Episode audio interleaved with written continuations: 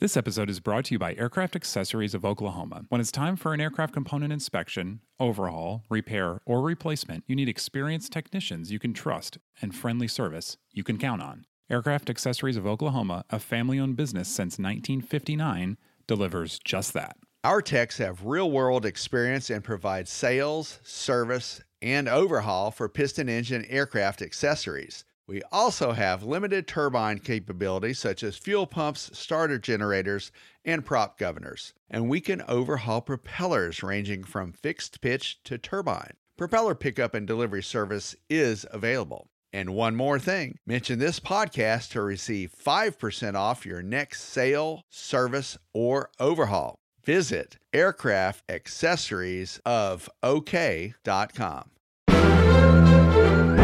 AOPA presents Never Again, True Pilot Stories from the World of General Aviation. In today's episode, there's lots of stories in aviation about not having enough fuel.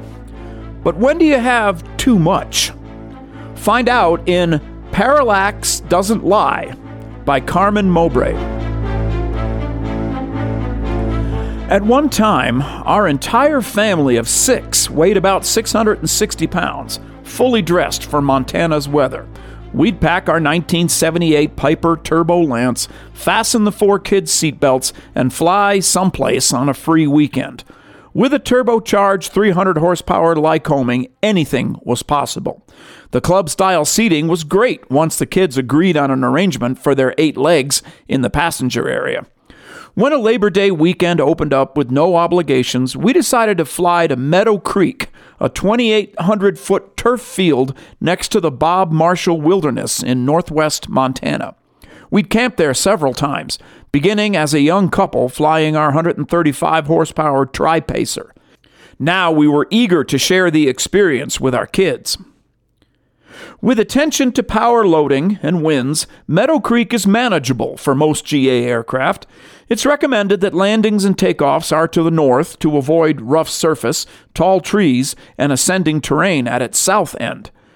Northbound departures put you over a broad drop-off, and you're heading downstream over the South Fork of the Flathead River if density altitude exerts a heavy hand on your climb out.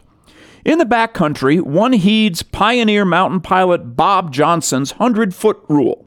His pilots were to get their aircraft down in the first 100 feet. Land short. Whatever's behind you is wasted, he said. Our plan to depart early in still air had given way to holiday casualness. Years of enjoying these mountain trips without incident probably led us to be complacent this time. It was my husband's turn to fly, and by the time I latched the cabin door, it was well past noon. We ignored the fact the airplane had full tanks, excessive fuel for the 25-minute hop over the Mission and Swan mountain range. The flight began in smooth air. The kids became unsettled as the wind started tossing us around east of the first ridge. I watched patches of sunlight racing down the mountainsides. Although dramatic and colorful, it became a jarring ride. I bagged my camera and tightened my seatbelt again. Sighting the field, we descended, expecting the turbulence to abate. It didn't. Like many mountain strips, there's a windsock at each end of the runway, and pilots should check them both, hoping for some level of agreement before setting up an approach.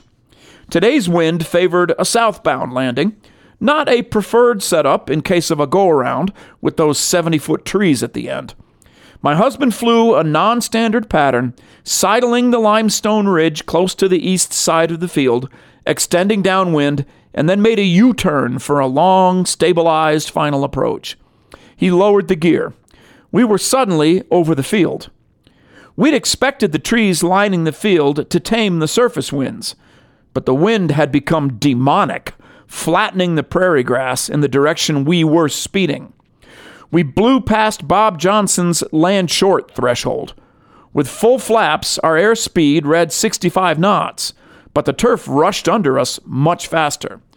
We knew we couldn't stop by the rough end of the field, nor by the approaching forest barricade.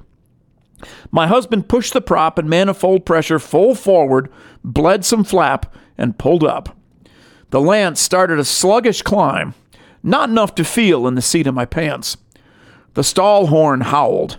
Trees filled the windshield. My unblinking eyes opened wide, trying to will more space between us and the trees. Parallax doesn't lie. It told us we were tree-bound with no more power to add, no airspeed to coax and to climb. From our nose-high position, I expected to hear the sound of trees crunching aluminum, but all I sensed was a hush. We seemed to be flying inside a hole in the air. I could see the needles of pine, spruce, and tamarack branches as they passed on both sides. From within this void, I watched the dark trees drain from the windshield as it slowly filled with sky. I became aware of the roar of engine filling the cabin. Our airspeed increased. There was no more stall horn. Loaded as it was that day, we were asking the Lance to deliver us safely with a weight that did not allow a safe go-round into ascending terrain. The experience glowers at me still, a stern teacher. With an hour's fuel reserve, we only needed half-full tanks. Our excess fuel was nothing more than a wallowing 300 pounds of useless weight. Departing after mountain winds turned volatile was another factor, tallying up on the liability side of the safety balance sheet. The Never Again podcast is brought to you monthly by AOPA, the Aircraft Owners and Pilots Association. You can find more Never Again stories online at AOPA.org by typing Never Again into the search box. While you're there, check out the AOPA mobile app, as well as the many free training and safety courses from the Air Safety Institute. Find all of this and more at AOPA.org. The Never Again podcast is produced by Royce Earl. Thanks for listening. Fly safely.